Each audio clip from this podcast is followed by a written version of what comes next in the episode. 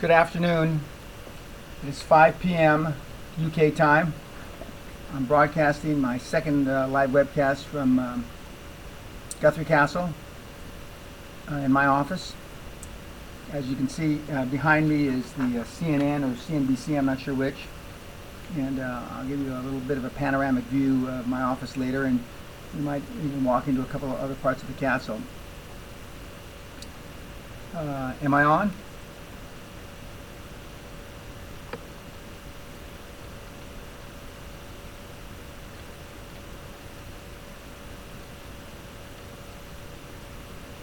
So, however, says I am on. Okay, I'm on. Good. Um, I have several things I'd like to cover this hour, in addition to answering your questions. Um, I got some early questions from some people, and uh, I've tried to bring them all together and uh, and and answer um, um, them all at once, so to speak. But a lot of people want to know, even though it's been on my website and been on uh, newsletters countless times. Not countless, but many times, is um, where I would start. If I had to start all over again, I'd start uh, uh, in healthcare and telecommunications. But having said that, whether you start in healthcare, telecommunications, or whatever business you're in, there's certain things that you need to do. Excuse my back for a second. Look at my notes. And, um, and those are, um, you need to fill a niche. You need to have a unique selling proposition that has, in my opinion, big margins. And the reason I always tell the kids, which I call you all the kids, that you need big margins, is that we're not that good at managers, even in the beginning. Even though I've been doing this almost forty years, I'm still not an absolutely terrific manager like Jack Welch was, or is for that matter. And so you want big margins so you can make mistakes and still have good profit. Um, you also would like a barrier to entry. In other words, some business that doesn't allow any Tom, Dick, and Harry to go into the business. And uh, that's the problem with the internet. You know, I love the internet, and it's part of tele telecommunications, and there's hundreds and hundreds and hundreds of millions of people to market to. There's no barrier to entry. Anybody can put up a site, anybody can get a credit card, anybody can get uh, advertising on Google, and even though it's more difficult because they continue to change the algorithms, et cetera, there's no real barrier to entry. But what differentiates you is with your dream team, as I talk about in my book and my newsletters, your anchor chairman, and the people that are advising you. That differentiates you from the other people, and so that's your artificial barrier to entry, because with a dream team you have a track record, immediate track record. Uh, and um, I was asked a question on one of the emails that came in before the, the webcast started, is what differentiates a millionaire from a billionaire? And I thought about it a minute, and uh, without question it's laser beam focus. It's the big guys, the, the thousand or so plus billionaires in the world, are laser beam focused. Bill Gates was laser beam focused, uh, Steve Jobs, uh, Richard Branson, uh, the, the guys that founded uh, Google, et cetera. They were laser beam focused, and they only they, they, they devoted all their time to one thing. Uh, and before you even start, you have to have an exit plan. You want, what's your exit plan? Will it be an industry sale, somebody else in the same industry that you start your business, or will it be an I P O? Uh, but you already have to be planning towards your exit before you start the business. Now, um, I was asked the question about service industries, and all the things I just said are applicable to service industries. uh, and as my old friend Jay Abraham would say, and I mean this sincerely, you know, the secret to marketing is test small and roll out big. You find a formula that works on a small scale and you roll it out big. The internet is a perfect example. I mean, you can test almost anything. Um, and I've been involved in several internet businesses and, uh, for the last ten years. Um, but I mean, you need to test, and testing normally costs money, and most of the marketing gurus leave that part of it out. They don't tell you that testing costs money. Um, I want to say um, hello to Father George. I want to say hello to Mother Superior. Um, yes, I am, I am into holiness. I have some uh, uh, spiritual uh, followers. Um, And I just returned our trip from Transylvania, or Bulgaria, and Romania. Transylvania is in uh, Romania. It's one of the places I'd never been, and I was had some business in Bulgaria, Sofia. So I went across to uh, saw Menti there in Romania, which I really enjoyed very much. And I saw the, um, uh, the birthplace of the Impaler, uh, Vlad Dracula. And in fact, I have a, a hat here. House of Dracula, I actually stayed in the hotel. So since I've been accused in my earlier days of my career that I was uh, either Attila the Hun or Dracula, I wanted to go see where this guy lived. Um, now, what I'd, I'd like to um, talk about, and I talked about it quite extensively in my last uh, newsletter from about two weeks ago, about regrets and how we go through life, and when we get older we have regrets. Uh, the, um, in fact, I've been talking to my own children about this, my daughter and my son. I talked to both today. My son in Shanghai and my daughter in New York City. But the um, we don't focus on it when we're young because we think we have the rest of our lives to deal with uh, life. And it's just like I'm wearing my Superman t-shirt here uh, because when we're young we think we're Superman and we don't think anything's going to affect us. And we think that we have all our lives to get these things done. And as I've told some of my younger mentees, the ones in their twenties and early thirties, act as if you have no time limit, but act as if you have to get it done right now, as soon as humanly possible, not just ASAP.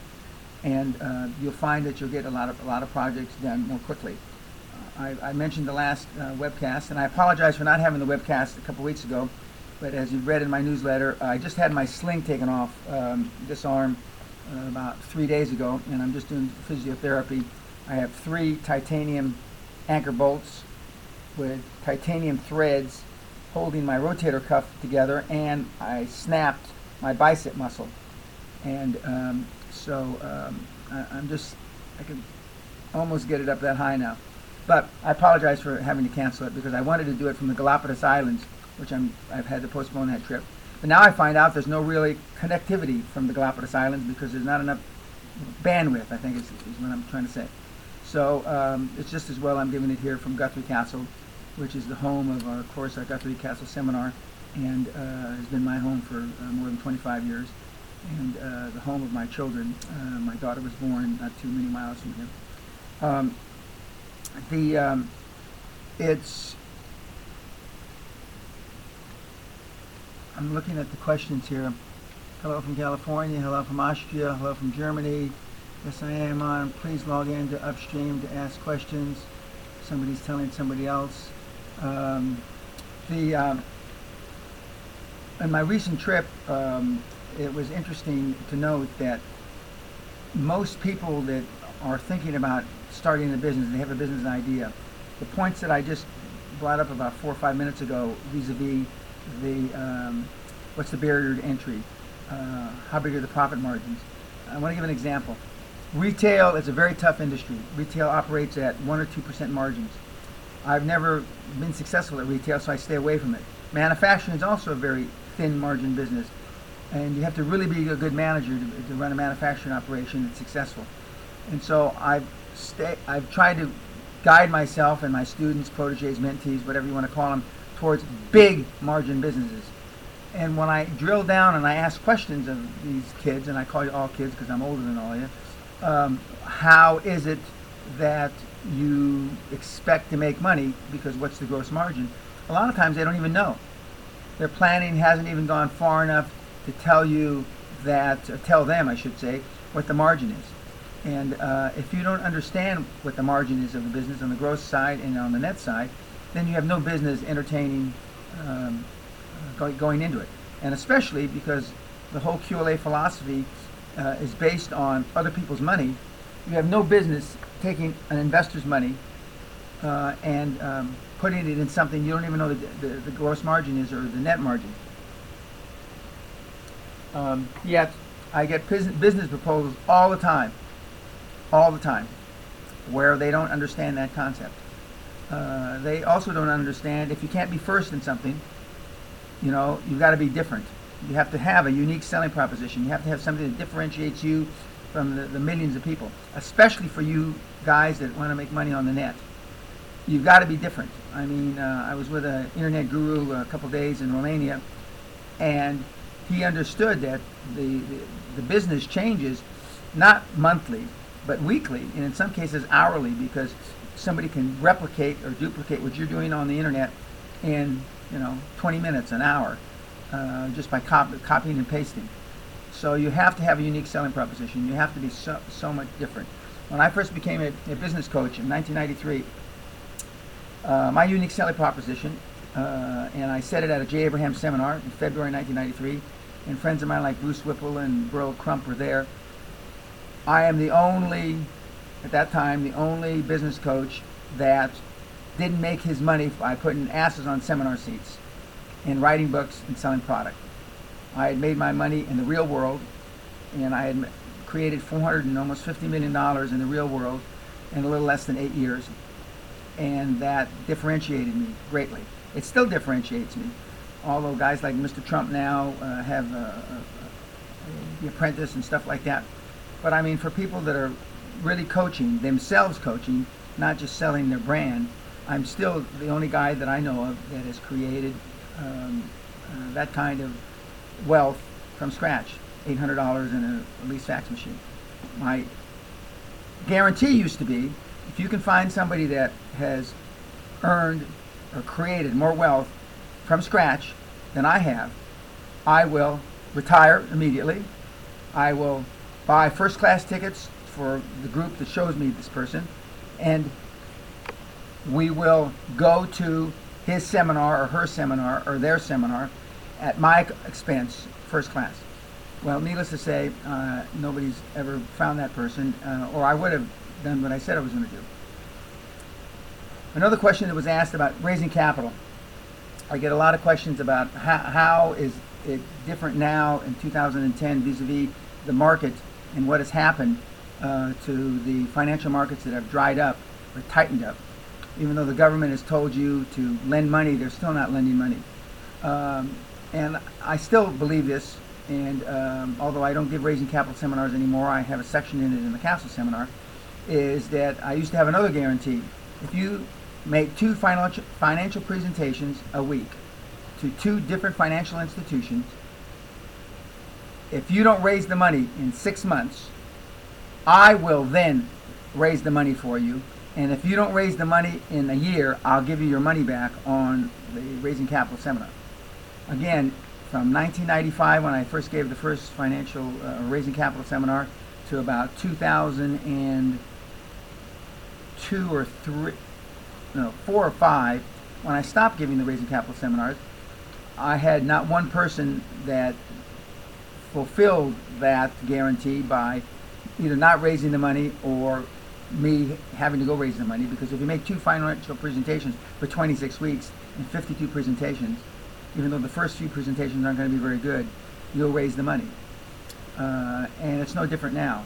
Uh, when I had my conference call with the recent April Castle Seminar attendees uh, about a week ago, um, they found that even though they were being turned down by banks, it wasn't because they, the banks didn't like the deals. It's because the banks that they were going to, in this case that I'm thinking of was um, in Germany, uh, the banks didn't weren't big enough to fund the projects uh, because there is money there. And uh, right now, because people are so afraid of venturing out into the financial industry, there's more money being dealt out to less people because of that. And uh, the uh, it's it's those the greasy wheel get uh, the greasy wheel gets the oil, and it's no different now uh, than it uh, has been. Um,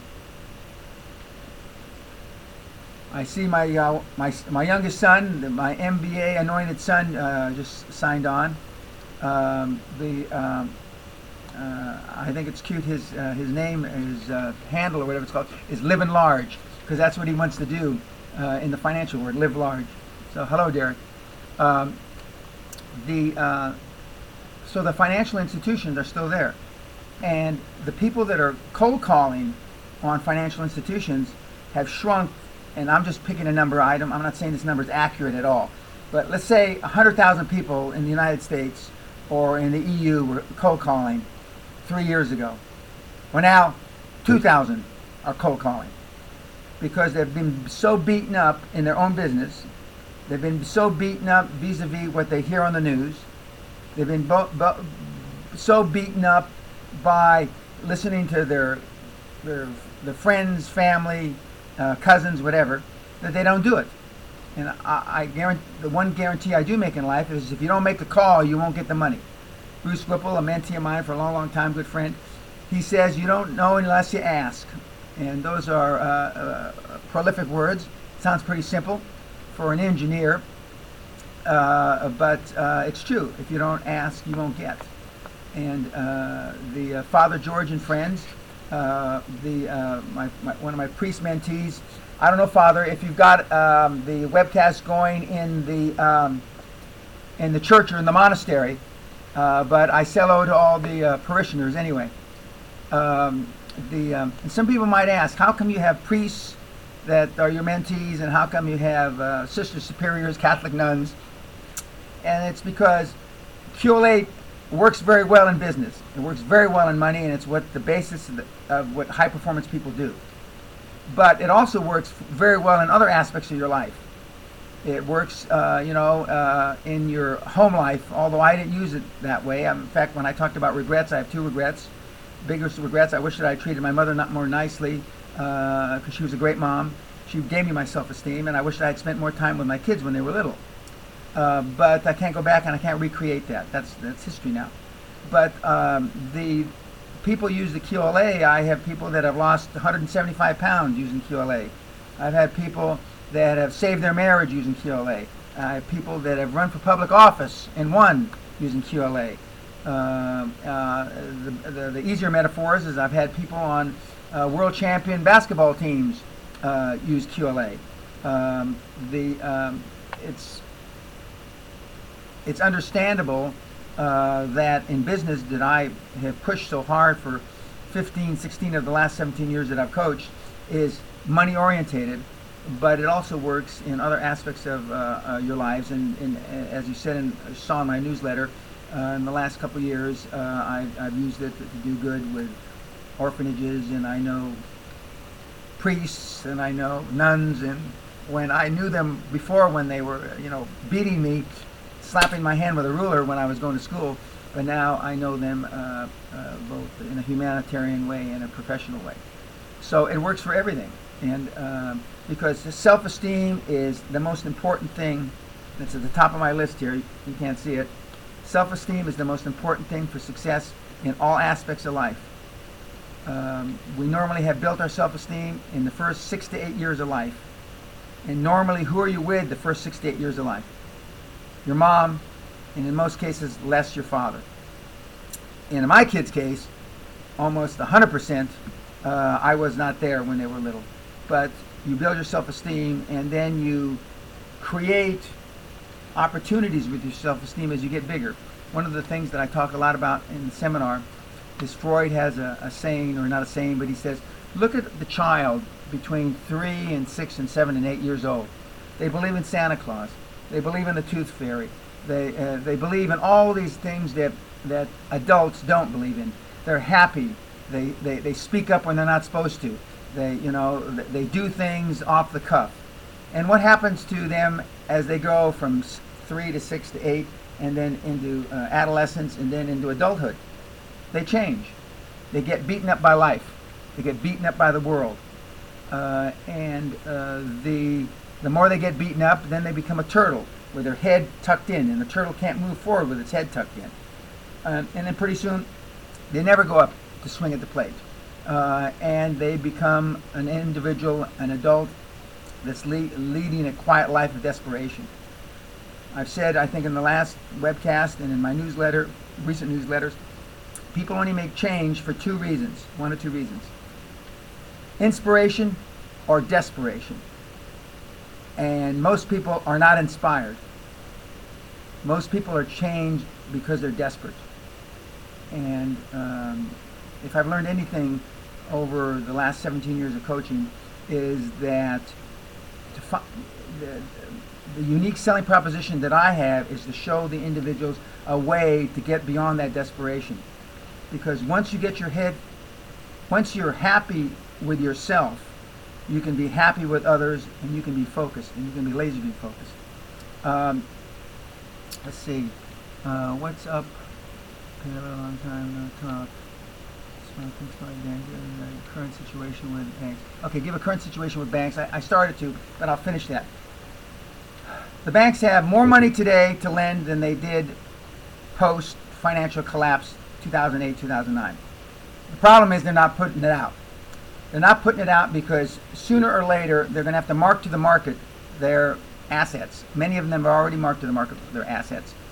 And they're afraid that their balance sheets are going to be uh, impaired greatly. And a lot of them already have had their balance sheets impaired. A thing that's influencing the uh, both uh, more so in the U S market than the U K market is the housing market in the United States uh, has collapsed and, and is continuing to show bad numbers. But and many portfolios have had to mark to the market for that. But now what they're concerned about, and what I've said for the last couple of years, is that the potential for the commercial real estate market to collapse is even greater than the, the uh, individual housing market. If and when the commercial real estate market collapses, the big, huge loans that are being carried on the books of all the financial institutions are going to have to be written down. And we're going to have a whole other phase of banks that go out of business. And so what the banks are doing is they're trying to keep their cash uh, ready uh, so they don't have to be put in a position as banks were a year, year and a half ago, where they took government money and then they were forced to run their banks under uh, the, the, the dictating uh, uh, principles of the U S government. Pretty soon, or it's not now, I think it's official, sixty-five or sixty-eight percent of of uh, all healthcare is government run because of the uh, new uh, proposals that were accepted by Congress. It never ceases to amaze me now that I'm sixty-five and I celebrated my sixty-fifth birthday recently, as I said in the newsletter. Most of the American uh, public are against the new healthcare reform, yet it was passed. Now, the chances are we're going to have a huge referendum uh, disapproval in the next elections in the United States come uh, in the next month or two, um, as we did in the early nineties. And uh, ostensibly the Democrats are going to get thrown out, or the ones that, that, that uh, voted for that, and the Republicans, or whoever didn't vote for it, are going to be voted in. Um, but, and I hope and pray that there is some change, but my intuition tells me that the chances for big change aren't very likely. They're not very likely, uh, because once you get into office, you do what it takes to, to keep you there. Maybe we've got a new, uh, a new generation of politicians, but uh, I don't think so. Um, Oh, Father George says he needs to uh, invite me to his webcam. Uh, I'm not sure what that means. Um, some more guys from Germany. Um, the um, let's see if I can answer another question. Um, oh, one of the things I, I have three books on my desk that I started that are on my to-do list to read. One is a recommendation by uh, Andrew Reed, a mentee who just competed in the World Championship. Um, I want to say dragon racing, the big canoes in Macau. Uh, and um, so he's a, a world-class athlete. And this book is called by Norman Doidge, D O I D G E, The Brain That Changes Itself. And I just started reading it, and it's very good. Um, another book that I just started reading that I never read, and I'm surprised, um, which is not very business-orientated. It's called Chariots of the Gods, about how we all got here and uh, the conspiracy theory that uh, says that uh, aliens were here first. Uh, and uh, this uh, this book by Doctor Brian Weiss, uh, Many Lives, Many Masters, who says that um, all of us were somebody else at one time and we're going to be somebody else when we uh, when we pass away. And uh, those are the three books that are on my to-do list uh, to read in the next few weeks. Um, in addition to, I continue to re reread my own book. Um, We are uh, coming out, as I announced two or three months ago, with new product um, for uh, the end of the year, uh, around Christmas, hopefully, if not after the first of the year. Um, I'm asked, um, uh, what are the super characteristics of uh, a super entrepreneur? Or what are the characteristics of a super entrepreneur? And is this a, t a Superman T-shirt? And the answer is yes, this is a Superman T-shirt. He came in late. Um, the um, I believe I, I mentioned in newsletters uh, in the last few months that um, the difference between, and, and earlier on in this uh, broadcast, The difference between millionaires and, and uh, billionaires is focus. The billionaire guys stay focused, and uh, and they're just you know laser beam focused. And as I said, uh, much to the chagrin of my uh, my wife and my kids when I was young, I mean, for ten years straight, I was focused. I didn't think about anything else other than building up the company that uh, I founded. Um, the um, but um, it's hard to believe that. Uh, the guys that run, uh, the uh, guy that runs Oracle, uh, and some, and Sun Microsystems, and a few other companies that have been there fifteen, twenty, twenty-five, thirty years, and the guy that runs um, Federal Express, um, Smith, Fred Smith, have been focused for fifteen, twenty, twenty-five, thirty, thirty-five years. Now, I I get emails all the time from guys and gals that have trouble staying focused for a week, a month, maybe a year, and they wonder why they're not more successful.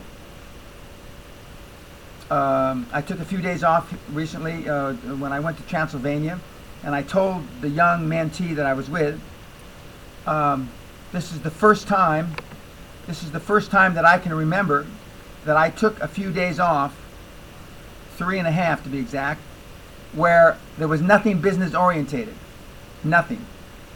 Um, my internet wasn't that good in uh, Transylvania. I don't think the impaler um, Dracula used a, um, a P C, and uh, but that's after almost forty years of working.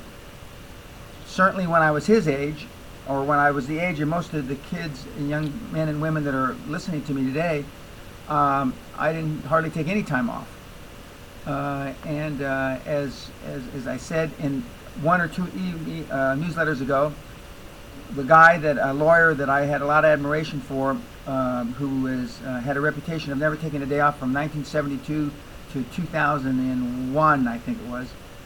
Uh, I went to have breakfast with him because I, I had heard about him, and I asked him to be on one of my boards, and he, he couldn't. He said he didn't have time, but he wanted to meet me because I hadn't had a day off since nineteen seventy-one. And um, and I know, especially for the European culture, three, six weeks holiday is very important. And you, you say you're going to refresh your, uh, recharge your batteries. I've probably heard that ten thousand times or maybe more, to recharge your batteries. Um, if you're less than forty and you need to charge, recharge your batteries, something's wrong. If you're less than thirty and you need to recharge your batteries, you need medical help.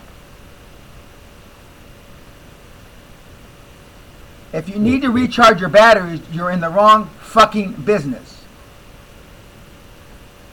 It's that simple. If you're excited about what you're doing, you don't need to recharge your batteries. And when you're in your twenties and thirties, if you can't work two or three or four days straight, with little or no sleep, you're not involved in something you love. And if you're not involved in something you love, the chances of you being super successful are pretty slim. Now, I just turned sixty-five. I don't feel sixty-five, other than I have, you know, a steel hip, titanium bolts, and a titanium bar where I crushed my clavicle once. But I can work as long and as hard as, as, as, as most kids. And when I see, it's like when I see students that write me, they take four classes, sixteen units. Some take five, three-unit classes. They don't have a job. Their parents pay for them to go to school, and they can't get straight A's. I, I don't understand. What do you do? Well, you drink and you cavort around, and I understand. I was once a student. But if you can't stay focused on that, then you're going to have trouble taking that. And you should have fun fun in school, kids, for the kids that are watching. If you're not having fun in school, then, I mean, something's wrong. But you still should be able to get good grades and, uh, and, and move forward. I was with a, a, a young girl the age of my daughter, uh, who's the girlfriend of one of my mentees, who had a full scholarship to go to, uh, to Harvard, and she didn't go. I don't know if you're listening, uh, but I, I said if I had been her father and my daughter had a full scholarship to go to Harvard, and she's from uh, Europe, I would probably have a heart attack. And um, but um, she had her reasons, you know, and kids have a lot of reasons. And your reasoning and your rationale will turn into regrets when you're thirty-five, forty, forty-five, and fifty. Because it's a huge differentiation, even though I poke fun at Harvard and, and, and a lot of the Ivy League schools. But I mean, it's a great badge. It's a great entree to open the door. And uh, the um, and it gets back to, you know, we have regrets. And, um, and I just found out she is listening. Well, sweetheart, you fucked up. And uh, she's a very bright, very pretty young girl. But um, we all make mistakes when we're young, and we all got baggage. And God knows I've got a lot of baggage. But um, I used to have a chip on my shoulder from here to my shoulder blade because I didn't go to an Ivy League school when I was a kid. And then after the first kid that I had working for me that went to Stanford, or Harvard, Princeton, Columbia, Brown, Cornell, and Stanford, M I T, and Caltech, then I realized it wasn't such a big thing. But that's only after I had success. When I was early in my career, I had a chip on my shoulder because I didn't go to a proper school, a proper school. I, I went to a school that you have to explain about, which I, it's too long a story to, to tell you the, the, what it means to have to explain about. But Harvard, Princeton, Yale, you don't have to explain about. You don't have to explain about. Uh, yes, uh, and somebody just said, yeah, where I went to school was C S U N, California State University, Northridge. You got to explain about that. There's thirty-one campuses, it's the biggest state university in America, yada, yada, yada, yada. But uh, it's it's not one of those prestigious schools, surely not. Although I got a pretty good education, I think. Uh, but uh, compared to a lot of others, uh, I'm sure that they got a better education than I did. Um, the... Um, Somebody has asked about uh, expand based on my uh, Salesforce. He's asking about partner affiliate programs on the internet. Um, most of the big uh, sellers of any product or service on the internet use affiliate programs. Affiliate programs meaning like they are subsidiaries, or they offer their product at a different price to the affiliates, and then the affiliates go and market it. They spend the marketing money uh, and uh, draw in customers, and then Uh, the, uh, the the parent, so to speak, takes the, a, t- a percentage off the top, and uh, the affiliates get uh, normally, uh, if it's done right, the lion's share. And some of the most successful internet guys and gals that I've seen can have tens of thousands of affiliates, and that's where the big money's made. Um, the uh, and it's it, it's quite a remarkable process.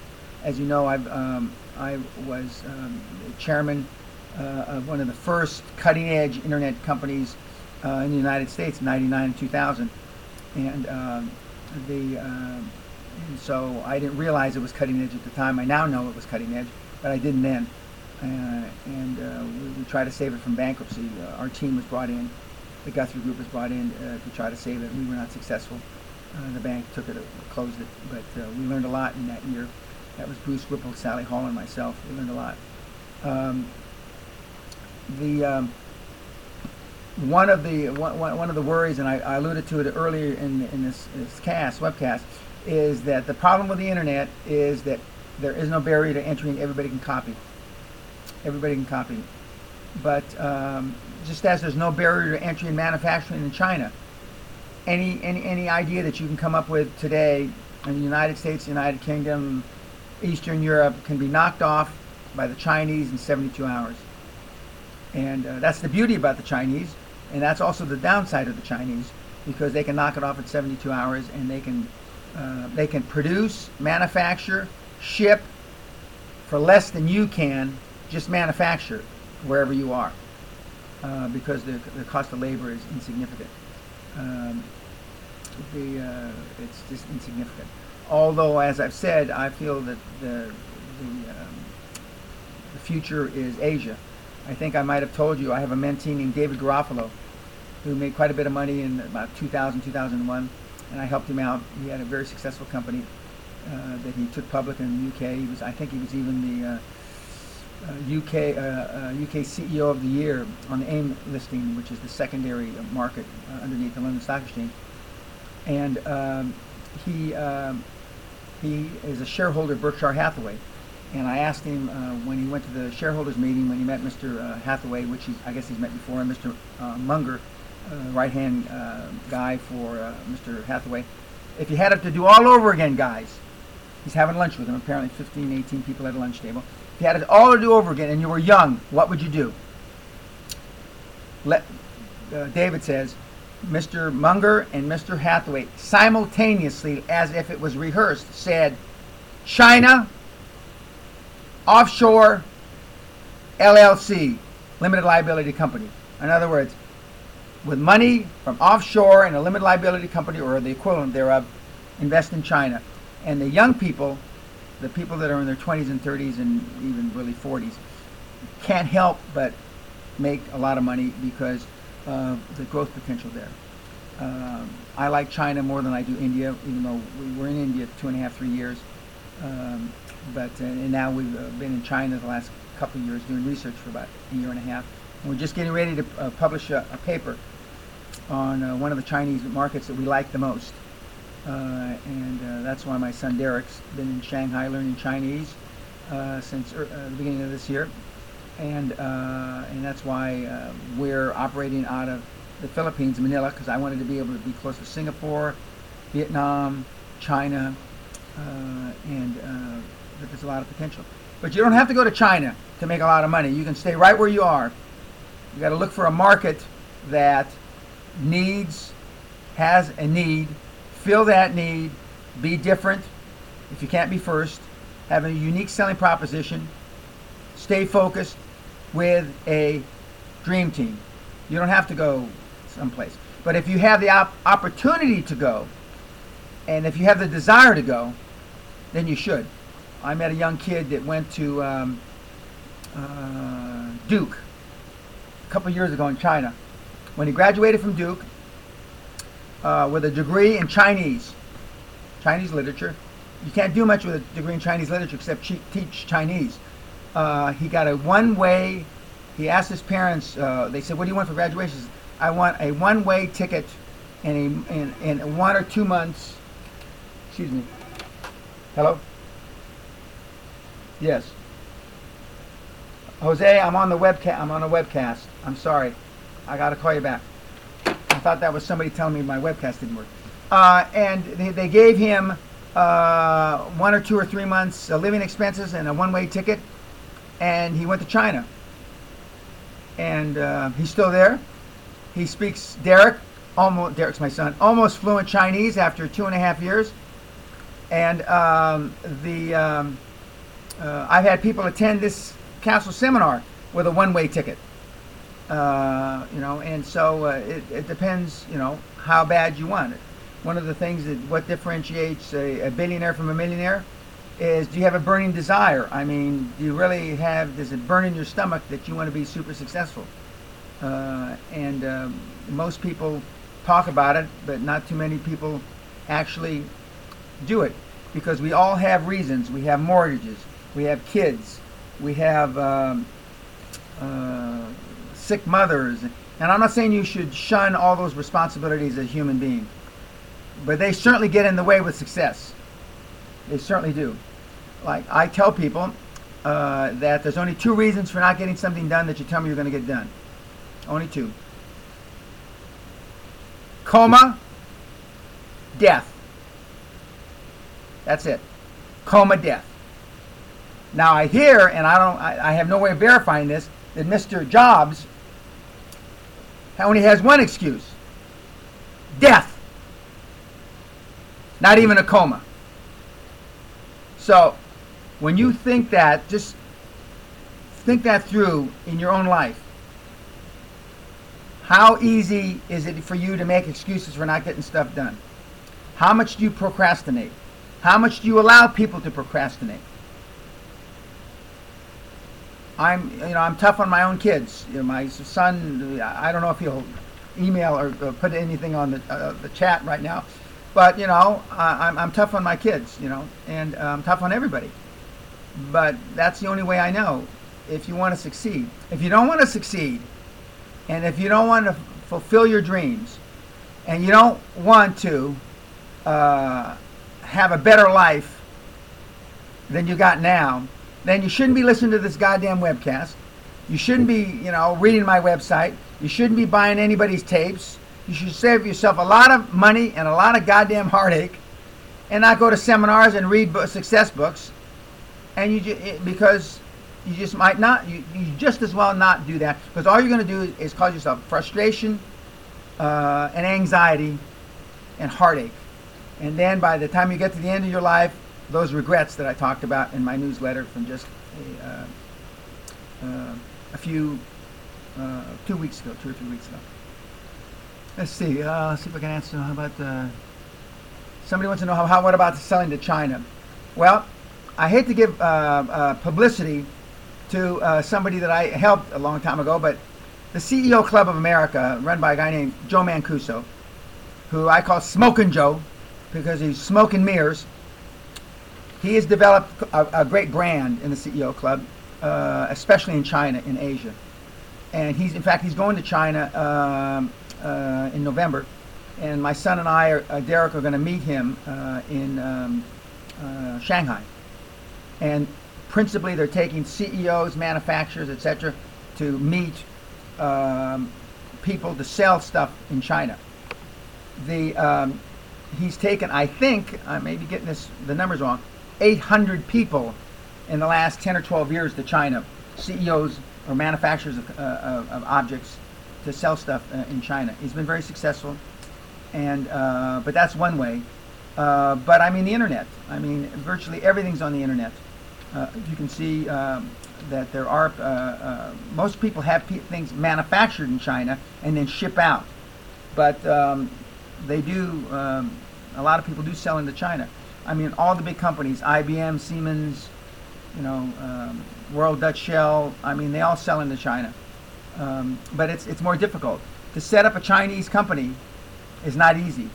The barrier to entry for China, which is very smart actually, and they managed their country through this financial crisis better than virtually anybody, is they make it extremely tough to get into China, and they make it fairly tough to get money out of China. Not impossible, but tough. And in that way, and because they support their own economy with money, because they've got a lot of money, because they lend to the America and they lend to everybody else, uh, they have been able to bolster up their uh, financial markets. The, the challenge for them is they bolstered up the financial markets vis-a-vis real estate too high, in my opinion, and they're, I mean, it's way overvalued. Uh, Shanghai is New York City on steroids. Uh, you know, there's uh, estimates between twenty-five and thirty million people in Shanghai. I mean, it, it, the city runs twenty-four seven. In fact, they say the Westerners are killing the work ethic of the Chinese, because up until a few years ago, the Chinese person that worked, he got one half a day off twice a, a month. He got half a day off twice a month. Now, um, some fans just going by the window. Now they get, they only work six days a week, and some of the progressive Chinese companies are uh, having them only work Uh, five days a week. But what they don't tell you, those five days a week, they're working twelve, fifteen hours a day. Uh, I like the model. Uh, I say this slightly tongue-in-cheek so I don't get a bunch of negative emails. Six and a half days a week, uh, twelve to fifteen hours a day. I, I, I came up uh, with a uh, new Penyism. It wasn't really my idea. It's a religious order that came up with it. Uh, what is the definition of um, pri privilege? W O R K. Work. And I say hard work. And uh, I think there's another saying, the only place um, that success comes before work is in the uh, alphabet. Is that right? W X R. Anyway, I might have got that asked backwards. Um, But another thing, I see another question, what, what, what, what are the secrets? And there are no secrets, there are only mysteries of the billionaires vis-a-vis, the millionaires vis-a-vis, the rest of the, you guys, is that the high-performance person is not afraid and goes out of his way to engage in self-deprecating actions. I poke fun at myself all the time. Um, I tell people a lot of time, I'm wrong, I was wrong about that, I stand corrected. Um, Most of the middle wealth guys that have made a little money, or gals, never admit that they're wrong, will not allow themselves to get any constructive criticism, because they believe all criticism uh, is criticism, not construct, including constructive criticism. And um, the um, and, and you you can't succeed. You can't be a good decision maker unless you made bad bad decisions. And God knows I made a lot of bad decisions early on in my career. I haven't made too many since I'm you know forty-five or fifty, but I certainly make a whole hell of a lot of them when I was in my twenties and thirties. But I wasn't afraid to swing at the bat. I wasn't afraid to uh, uh, get up and sometimes make a fool of myself. Um, and that was harder when I was younger. Uh, but now, when I gave a speech in, in, in Shanghai, China last year, and it was on te uh, Chinese television, it's on my website, um, and uh, I, I normally make uh, two or three jokes the first five to seven minutes of a speech. And I made a joke, and I'm looking at one hundred twenty C E Os sitting, they all look alike to me, and I don't mean that as a racist comment, they just all look alike, and nobody laughs. Whenever I take a glass of water and I'm thinking like this, Jesus, what am I? Okay, so then I, I go for, with another joke. Nothing. And I, I had a, a slide behind me, the best investments that I've ever managed. And they're pretty impressive numbers.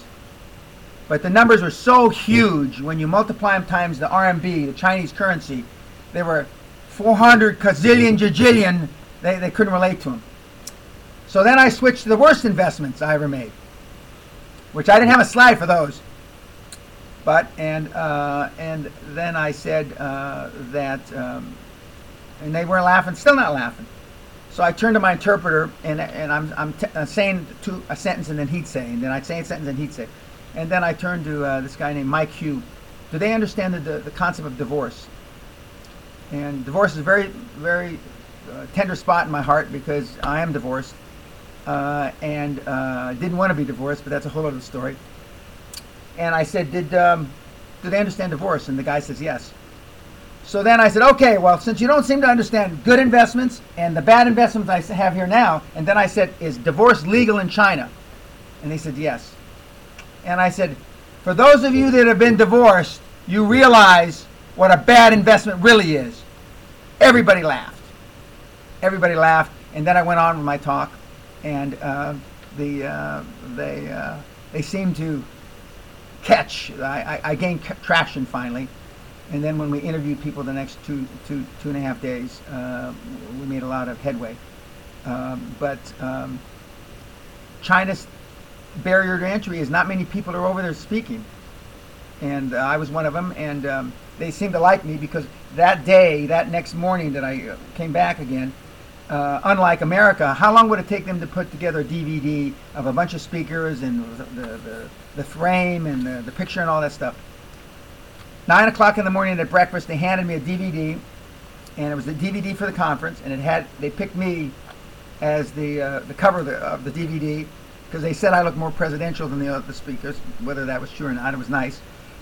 And they apologized because it was an hour late, because they had promised me it would be there by eight in the morning, and it didn't get to me till nine in the morning. So that means there were Chinese working all night to get it together, because it had to be edited, it had to be translated, and it had to be put together. And that's the difference. That project in America would take two weeks to two months. In China, they got it done in about eleven hours. And that's why the, the, the competition is so fierce. It's so fierce there. And that's why the opportunities are so fierce. One of the uh, industries that we looked at there was internet education, which is going to be huge. We haven't had time to focus on that. But uh, internet uh, um, education is going to be huge there. And it'll probably be the next thing that we go after, after the uh, current one. And I don't want to let the cat out of the bag, because we're going to come out with this paper. And I'm sure we'll put it on our website. But to the best of my knowledge, it's the first in-depth study that has been done of this certain industry in China that we've done, and uh, we worked on it um, about uh, all together from the beginning to the end, about eighteen months, and it's going to be published in the next few weeks. And um, so that will be our opening entree to Chinese businesses, U K, U S financial institutions, um, because a lot of people wanted to, to invest there. But we also looked, uh, I, I've looked at uh, South America, and in two weeks we're going to South America. I'm going to Buenos Aires, Rio. I'm also going to look at the Incas and the Galapagos Islands while I'm there, but uh, at some opportunities uh, in South America, because Brazil is just booming. It's just, it just, it's, it's, it's, it's like on steroids as well. So there's a lot of opportunities, but you don't, again, you don't have to go there. I talked about in my last newsletter a young guy that I've known about five, six years, who when I met him, he was driving a limo.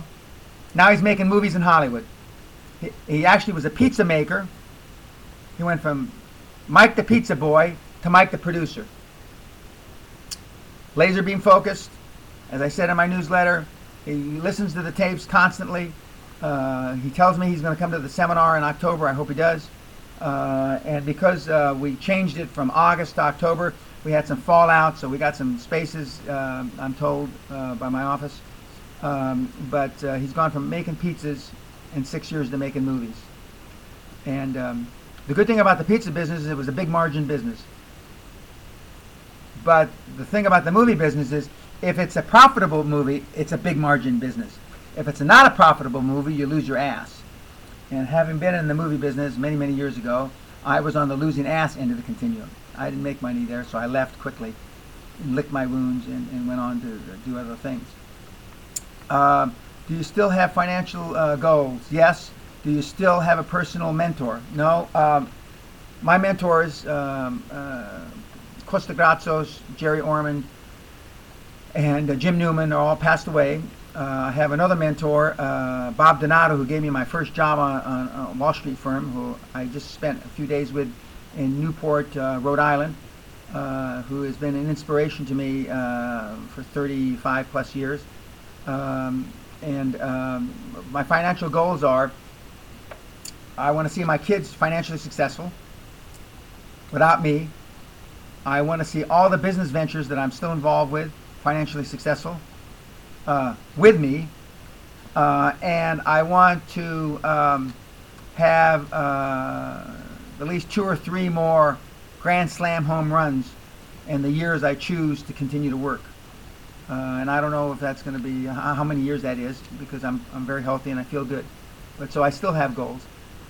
And one of the things, and I see on these these messages on the chat board, I measure, when I talk to a young man, young woman, middle-aged, whatever, I measure the conversation by how much they talk about the past, their memories, in relationship to their dreams, their future. And I'm much more inclined to get involved with a, a business uh, arrangement with somebody that has more dreams than memories. I certainly have a lot of memories, a lot of great memories, and not so, some not so great memories. But uh, I still am uh, young enough in my mind to have dreams, and there's things I still want to do. You know, um, I look out my window, and I'm going to turn the camera here for a second. I look out my window. Uh, I don't know if you can tell, but that's a Bentley, a new Bentley. And if you get a little higher, I don't know if you can see it. That's an Aston Martin. Now, I didn't. Oh, and that's the uh, first hole of the golf course, out there, out the, my office window. I didn't. Only in recent years, because I've had Rolls Royces uh, since since I'm twenty-five years old. Um, but I decided that uh, I needed to have some other things I wanted to get, uh, and so I said, you know, when I do this, I'll buy a new Bentley, and when I do this, I'll buy uh, an Aston Martin. As it turned out, somebody, a business partner, bought me the Bentley. And so I didn't have to buy the Bentley, but I still have goals. I mean, uh, there's there's things uh, that, you know, that I want to do, and um, I'm still looking at transactions. I look at a lot of deals, uh, and I'm still looking for, you know, um, not the next me, because I don't expect anybody to be like me, but the next super high performance person. And I've been blessed, as I put in the uh, in the newsletter uh, a couple weeks ago. I've coached global twenty C E Os where we came up with a goal, and in eight years he became C E O of the twentieth largest company in the world, with a half a million employees. Uh, and uh, I've had, you know, uh, uh, movie stars, uh, uh, and I've had world-class athletes, and uh, and I've had a whole bunch of really successful things, uh, and that far outweigh the not so successful things. But I've also had people that worked so hard that they had nervous breakdowns and they collapsed, you know. And uh, because we have two bank accounts in life, kids, like I've told you. You got a financial bank account and you got an emotional bank account. And the emotional bank account's the most important. And connected to the emotional bank account is your self-esteem, your self-worth. Um, and though the emotional bank account is what gets you through the tough times, what gets you through uh, the anxiety, uh, which, get, which gets you through, you know, um, being scared. Um, I have a um, uh, mentees, uh, the Verdiers, who I talk about all the time, George and Deanne. They came up with an idea, a concept of uh, a barf bag, a, a, a Q L A barf bag, because most of you that are typing in this chat thing and most of you that are listening to me have never been involved in a transaction or a deal so far outside your comfort zone that it made you sick to your stomach, where you threw up. Before the meeting, you had, you had to toss your cookies. Most of you that are on the chat thing and read my newsletters have never been in a deal that was literally life or death financially. Most of you. And I'm not saying you, but the, the closer you get to those extremes, the higher the probability that you're going to be successful. The higher the probability that you're going to do what it takes. There's a difference, and I've told my, my children this and my business partners know this. When Dan... When Dan Pena tells you, I'll do whatever it takes, that's a different order of magnitude than when your brother-in-law says, yeah, I'll get it done. When I'm sure when Trump, Jobs, Branson, all these other guys that I've talked about, and Ford and going back and Carnegie, when they said, I'll do whatever it takes, it was a different level of commitment. And the difference I see between my generation and the generations that have come after me are commitment. Their definition of commitment. Bruce Whipple and I, although he's a few years younger than I am, have the same level of commitment. And going the extra mile, I mean, uh, and they, it's different, you know. Young kids in their twenties, and this is an exaggeration, and I don't mean to paint a, a brush against all people in their twenties. But when a guy at twenty-eight or twenty-nine says, yeah, I'll do whatever it takes, he means, uh, if I don't have a hangover, if I'm not loaded up on fucking drugs, uh, if it's convenient between my tennis and my golf lessons, uh, if my girlfriend, uh, you know, uh, uh, uh, had, had been giving me regular sex. I mean, that's his level of commitment.